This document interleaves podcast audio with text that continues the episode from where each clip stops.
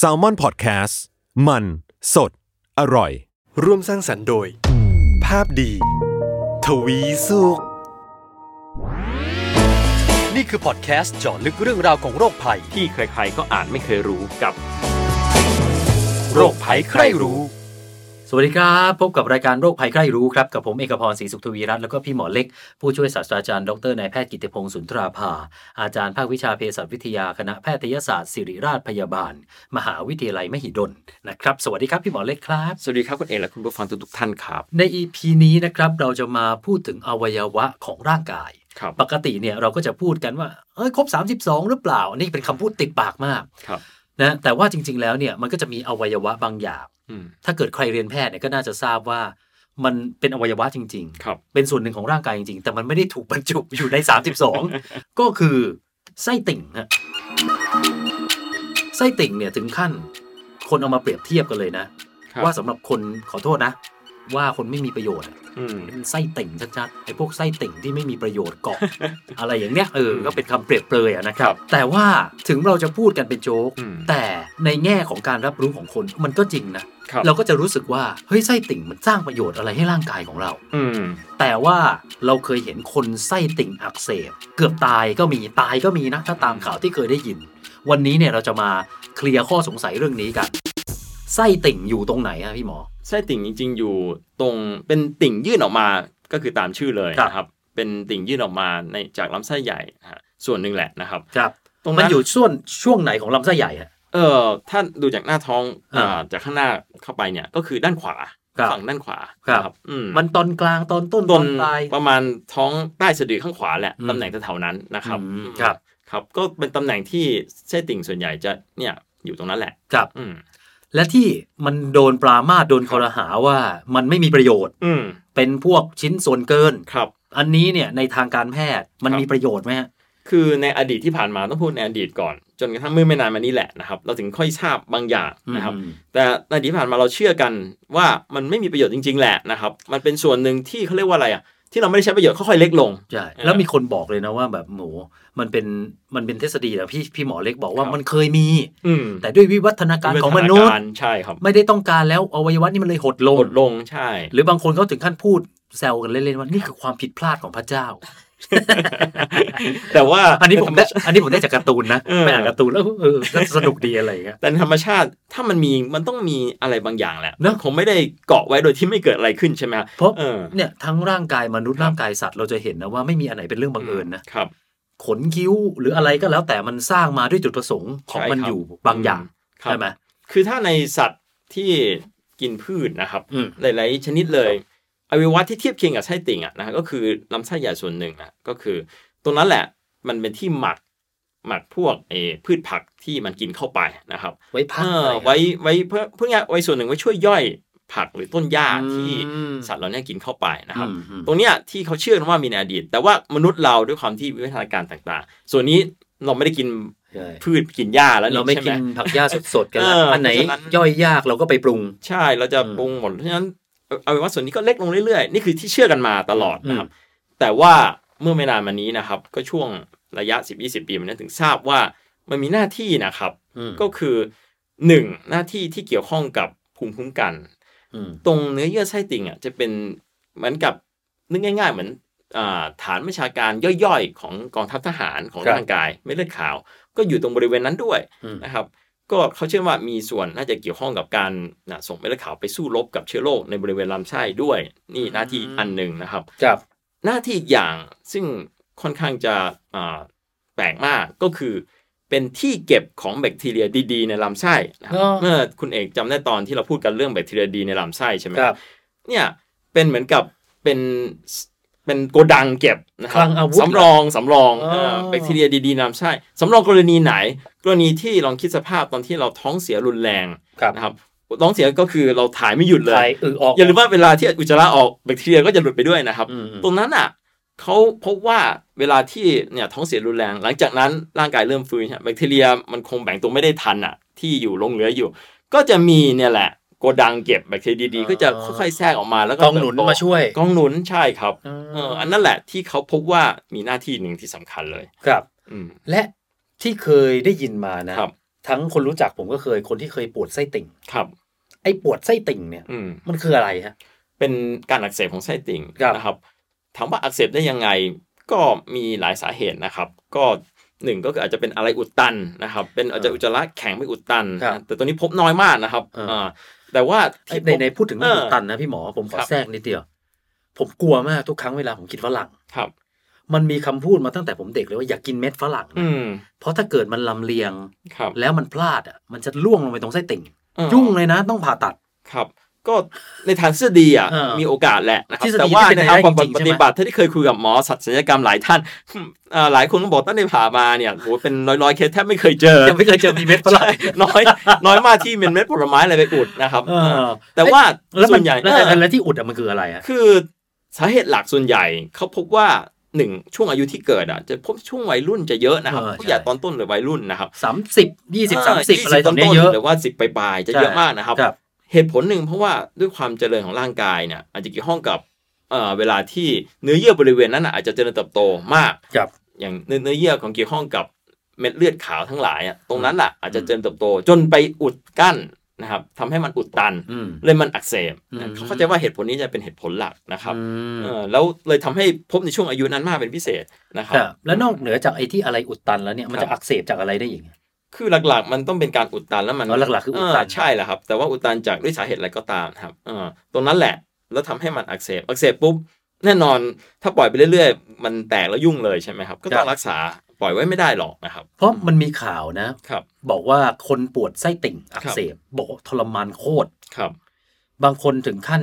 ที่เนี่ยอันนี้เรื่องจริงนะผมเคยครับอ่านแบบช็อกตายเลยนะอืมเพราะว่ามันแบบอาจจะเจ็บเกินไปและอาจจะมีอะไรแทรกซ้อนด้วยเนี่ยครับ อันนี้เนี่ย ความรุนแรงมันถึงขั้นนั้นจริงๆไหมมีครับ ถ้าอักเสบรุนแรงจนกระทั่งไส้ติ่งแตก คือแตกจริงๆแหละ มันครับแตกได้นะครับ แต่ปุ๊บโอ้แบคทีเรียที่อยู่ในลำไส้เนี่ยจะออกมาในช่องท้องนั่นอะเสียชีวิตได้ถ้าไม่รักษา คือแตกนี่คือจากอะไรอักเสบจนใช่มันบวมบเป่งวมบวมบวมบวมบวมใช่แล้วแล้วแปะอ่ามันก็เลยเกิดแตกออกมาอ่านั่นั่นแหละนะครับ คิดภาพเป็นอย่างนั้นแหละไอ้ที่บอกตายคือตายเพราะ เพราะว่าอาจจะรักษาไม่ทันติดเชื้อรุนแรงอะไรอย่างเงี้ยนะคเพรับราะว่าไอ้ที่เราบอกว่าคลังแบคทีเรียมันกระจายเหรอฮะใช่คือถ้ามันอยู่ในที่ของมันคงไม่เป็นอะไรหรอก แต่ว่าถ้าออกมาในช่องท้อง ซึ่งไม่ควรจะมีเชื้อโรคอันนั่นแหละเกิดปัญหาแล้วก็จะเข้าสู่กระแสเลือดแล้วเยอะแยะไปหมด ถ้ารักษาไม่ทันนะครับครับคือเอาง่ายๆ ถ้าใช่ติ่งแตกเมื่อไหร่อัตราตายสูงขึ้นทันที อืมอืมเอ๊ะผมเคยได้ยินครับ ว่าสมมติใครเกิดจำเป็นจะต้องผ่าท้องครับผ่าลำไส้ที่อยู่บริเวณนั้นน่ะใกล้เคียงกันน่ะครับ ผ่าไส้ติ่งไปเลย อืม อันนี้จริงไหมทำได้ไหมคือถ้าในอดีตถ้าในอดีตที่ผ่านมานะครับ เราครับไม่มีความองค์ความรู้เรื่องหน้าที่ของไส้ติ่งอันเนี้ยครับนะครับ ก็อาจจะมีคนทำอย่างนั้นแหละนะครับอืมเอ่อตรงนี้ก็ก็มีบ้างนะเอ่อบางกรณีก็มีนะครับที่ผมเคยได้ยินอย่างเช่นคนที่ครับต้องไปทำงานเป็นนักวิทยาศาสตร์ที่ขั้วโลกอย่างนั้นอะที่ โอเค ไม่มีโรงพยาบาลใช่ไหมฮะอันนั้นอาจจะต้องมีการผ่าไส้ติ่งไปก่อนเพราะอย่าไม่งั้นอักเสบแล้วเดี๋ยวแย่ซวยเออเดี๋ยวในไม่มีในคนอดีรัตกษาในอดีตมีจริง ๆ ครับอ่าเอ่อเพราะว่าในอดีตอาจจะต้องทำอย่างนั้นก่อนนะครับหรืออาจจะในอนาอาจจะนักบินอวกาศผมไม่แน่ใจตรงนี้อาจจะมี แต่ว่าในปัจจุบันองค์ความรู้นี่มีแล้ว เพราะฉะนั้นถ้ามันไม่อักเสบเราก็ไม่ควรไปยุ่งกับมันครับปล่อยไว้อย่างนั้นแหละ ปล่อยไว้นะครับไม่เป็นไร อืมครับ อ๋อ แต่ถ้าเกิดมันมีความจำเป็นก็อืมถ้าต้องผ่าก็ต้องผ่านะครับ ก็คือถ้าอักเสบการรักษาหลักคือการผ่าตัดนะครับอืม ดังนั้นถ้าจะให้ฟันธงว่าครับไส้ติ่งมีประโยชน์ไหมคือปัจจุบันพบว่ามีประโยชน์อ่าเออตอบได้เลยครับ อันตรายไหมคือปล่อยไว้ถ้ามันไม่เกิดอักเสบก็ไม่อันตรายดีกับเราด้วยซ้ำครับ เรามาพูดถึงเกร็ดครับวิธีการรักษาหน่อยอืมอะอย่างเอาการรักษาปัจจุบันก่อนครับ ถ้ามันอักเสบก็ต้องผ่าอย่างเดียวถูกไหมฮะหรือว่ามันคือมีวิธีอื่นไหมวิธีการมาตรฐานคือการผ่าตัดนะครับ ต้องครับบอกไว้ก่อน แต่ก็มีบางกรณีแหละนะครับ ที่ถ้าผ่าไม่ได้ก็จะใช้ยาปฏิชีวนะรักษา เพื่อลดบวมลดอักเสบอะไรคืออย่างเงี้ยนะลดอักเสบเพื่อให้มัน คือเพื่อให้เป็นวิธีการสำรองนะครับ กรณีที่ผ่าไม่ได้นะครับ ก็มีหลายกรณีแหละตอนนี้ผมไม่เอ่ยแล้วกันอืมแต่ว่า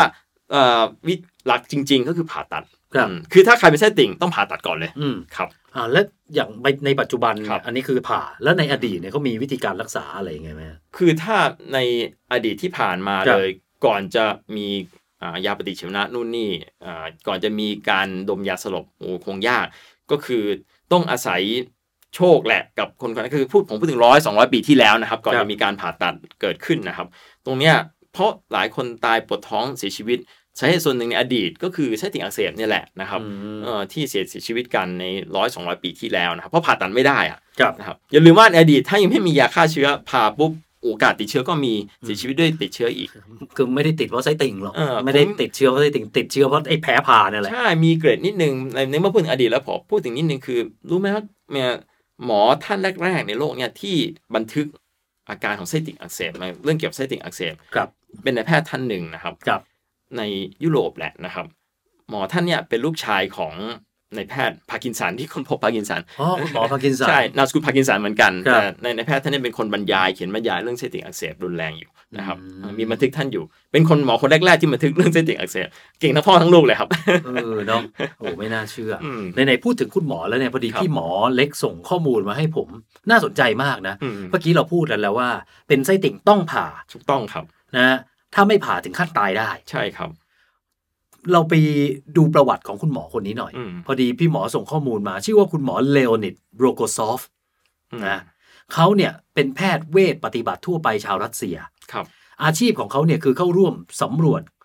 นะคณะสำรวจแอนตาร์กติกาแห่งโซเวียตอืมก็คือพูดง่ายๆ คือไปดินแดนที่มีแต่น้ำแข็งครับนะไปสำรวจต่างๆ นานาเมื่อนู่นเลยประมาณสักหกสิบปีที่แล้วอืมคือสาเหตุที่เอามาเล่าให้ฟังเนี่ยเพราะอะไร คืออันนี้ขอเล่าให้ฟังก่อนนะว่าไอการทำงานของเขาเนี่ยเขาก็ไปทำงานทวีปแอนตาร์กติกา เป็นแบบสถานีสถานีวิจัยของรัสเซียอยู่ในที่รกร้างห่างไกลครับ และปรากฏว่า คุณหมอคนเนี้ยโรโกซอฟเนี่ย เป็นหมอเพียงแค่คนเดียวครับ ก็เลยจำเป็นจะต้องนะประจำอยู่ที่สถานีวิจัยเพียงแค่คนเดียวเท่านั้น มีอะไรมาหาหมอคนนี้เท่านั้น ปรากฏว่ามีอยู่วันหนึ่งในช่วงเดือนเมษาคุณหมออ่อนเพลีย มีคลื่นไส้ มีไข้ พักนอน เจ็บท้องน้อยด้านขวา ด้วยความที่ตัวเองเป็นหมอก็เลยรู้ว่า กูเป็นไส้ติ่งแล้ว กูเป็นไส้ติ่งแล้วนะฮะตรวจสอบอย่างชัดเจนวันรุ่งขึ้น ก็รู้แล้วว่า ตายแล้วมันต้องทำอะไรสักอย่างหนึ่งครับไอ้ครั้นจะเดินทางไปที่โรงพยาบาลที่อยู่ใกล้ที่สุดครับห่างไป1,600กิโลเมตรฮะอืมก็คือ กรุงเทพเชียงใหม่ ยังยังไปใกล้ไปได้อีกฮะทะลุไปอีกฮะไปเยอะเลยครับ คุณคิดดูนะ คุณจะไปหาหมอเหมือนคุณอยู่กรุงเทพแล้วคุณไปเชียงใหม่อืมแล้วเลยไปอีกอืมผมว่าน่าจะถึงเมืองจีนนะอืมเยอะครับเพราะว่าถ้าถ้าเชียงรายเบตงเนี่ยมันประมาณ 2,000 กว่ากิโล อันนี้พันหก็ถ้าเบตง ผมว่าก็น่าจะมีน้องๆนครสวรรค์น่ะอืมแถวแถวภาคกลางตอนตอนบนน่ะครับก็คือไกลมาก และที่สำคัญ ถ้าจะเดินทางไปพันหกร้อยกิโลเมตรท่ามกลางพายุหิมะหนัก อากาศติดลบ ก็เลยมองว่าไม่ไหวแล้ว คุณหมอเลยวิชัยวิธีการพาตัวเองนะฮะโดยเอาพนักงานอุตุนิยมวิทยา คุณนักอุตุนิยมวิทยาดูสภาพอากาศ ไม่รู้เรื่องอะไรเลยเรื่องการแพทย์ เอามาช่วยจัดส่งอุปกรณ์ให้ แล้วก็เอากระจกส่อง คุณคิดดูนะ ปวดก็ปวดไส้ติ่งอืมต้องผ่าเอายาชาฉีดตัวเองอืมแล้วก็ผ่าตัวเองอืมบอกทำตั้งแต่สี่ทุ่ม เนี่ยทำทำหยุดหยุดซึ่งจริง ๆ ต้องถามพี่หมอก่อนไอ้ผ่าตัดไส้ติ่งจริงๆถือว่าเป็นผ่าตัดเล็กถูกไหมจริงๆเป็นผ่าตัดที่ค่อนข้างพื้นฐานที่แพทย์ทุกคนควรต้องทำได้อืมก็ใช้เวลาไม่นานหรอกครับ ถ้าเกิดเราผ่าคนอื่นนะครับแต่แต่นี่นี่อย่าอลืย่างมอย่างสมมติถ้าผ่าคนอื่นใช้เวลาเท่าไหร่ส่วนใหญ่ก็หลักชั่วโมงเดียวไม่เกินเนี้ยก็เสร็จละนะนะครับอันเนี้ยเบื้องต้นมีรายงานว่าใช้เวลาประมาณ2อถึงสชั่วโมงอืมพักแล้วพักอีกนะแล้วสุดท้ายก็ต้องกรีดท้องตัวเองสิบกว่าเซนดึงไส้ติ่งออกมา แล้วตัด ต้องเย็บปิดอีกนะ แล้วก็เล็บแล้วก็เย็บติด คุณหมอนอนพักไปห้าวันอืมสุดท้ายนะฮะหายอืมจนนะเขาเรียกว่าวีรกรรมครั้งนี้เนี่ยทำให้คุณหมอท่านนี้ ได้รับเครื่องอิสริยาภรณ์ธงแดงแห่งแรงงานของรัสเซียอืมเลโอนิดโลโกซอฟครับหมอผู้ซึ่งผ่าไส้ติ่งตัวเองอืมยากนะครับอะอย่างทุกคนทำไม่ได้ครับพี่หมอในในฐานะหมอเนี่ยผ่าไส้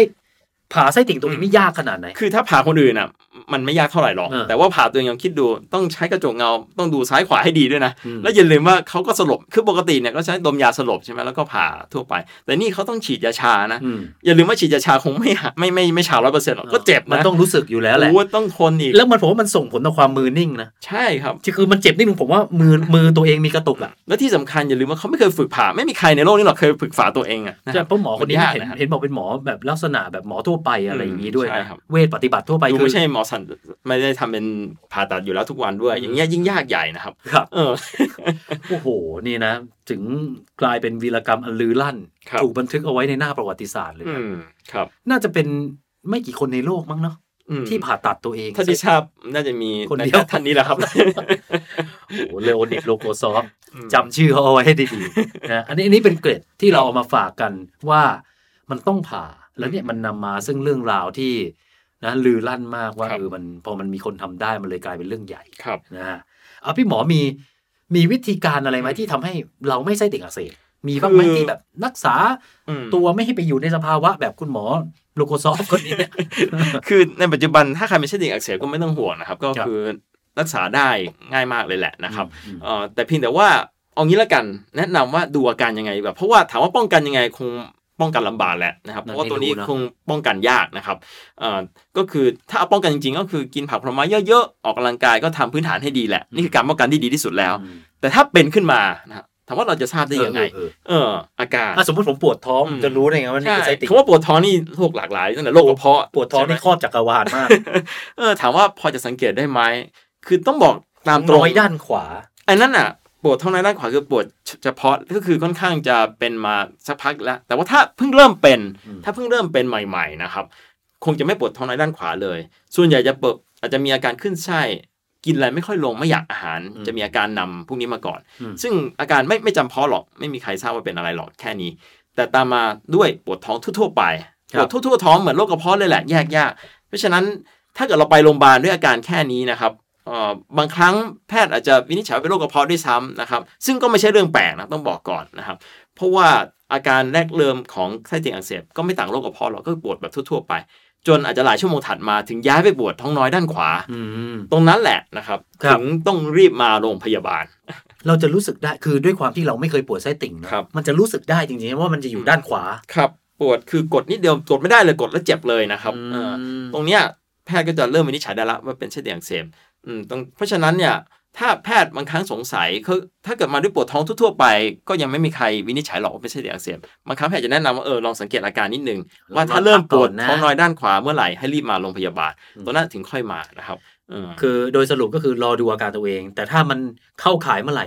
หาหมอเท่านั้น อืมครับ แต่ว่านี่คืออาการของคนส่วนใหญ่นะครับจะเป็นแบบนี้นะครับเอ่อแต่ว่าเวลามาโรงพยาบาลสามารถแพทย์จะตรวจอะไรเพิ่มเติมไหมก็คือ หลักๆ คือการตรวจร่างกายเนี่ยเป็นการวินิจฉัยโดยตรวจร่างกายเป็นหลัก คือหมอจะคำท้องด้วยวิธีของเขาอันนั้นนะครับตรงเนี้ยจะวินิจฉัยหลักเลย แต่ก็จะมีวิธีเสริมให้เจาะเลือดตรวจปัสสาวะสังเกตดูจะทำไปทำไม เจาะเลือดจะดูว่าเม็ดเลือดขาวขึ้นไหมถ้าเม็ดเลือดขาวขึ้นแสดงถึงการอักเสบของร่างกายอืมตรงนี้ส่วนหนึ่งเป็นตัวช่วยอืมส่วนตัวปัสสาวะตรวจเพื่อเหมือนกับแยกโรคว่าไม่ใช่เกิดจากอักเสบของกระเพาะปัสสาวะอืมคือไม่ไม่ได้เกี่ยวข้องกับทางไส้ติ่งอ๋ออ่าเพราะเพื่อถ้ารีเกิดเช็คองค์ประกอบ ใช่โดยรวมอืม แต่หลักๆ แพทย์จะวินิจฉัยจากการตรวจร่างกายครับอืมผมขอทิ้งท้ายนิดหนึ่งครัก็บแล้วกันนะ ไม่ได้เกี่ยวกับไส้ติ่งแล้วเพราะเราน่าจะครบถ้วนกระบวนความครับ แล้วมันมีไหมอวัยวะที่ไม่มีประโยชน์เลย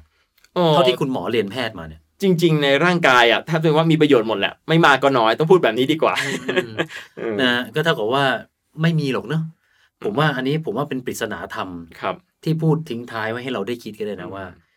คนเราเนี่ย ช่วงที่เราท้อเมื่อไหร่คิดว่าเราไม่มีประโยชน์เลยอืม จริง ๆ มันไม่ใช่หรอกครับ เราอาจแค่อยู่ในที่ที่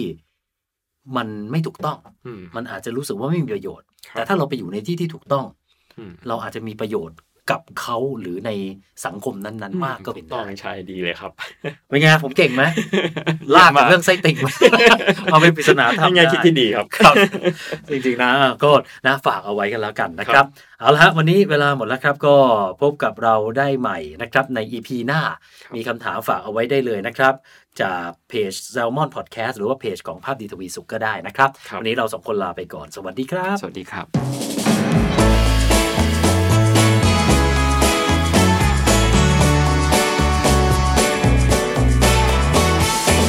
โรคภัยใครรู้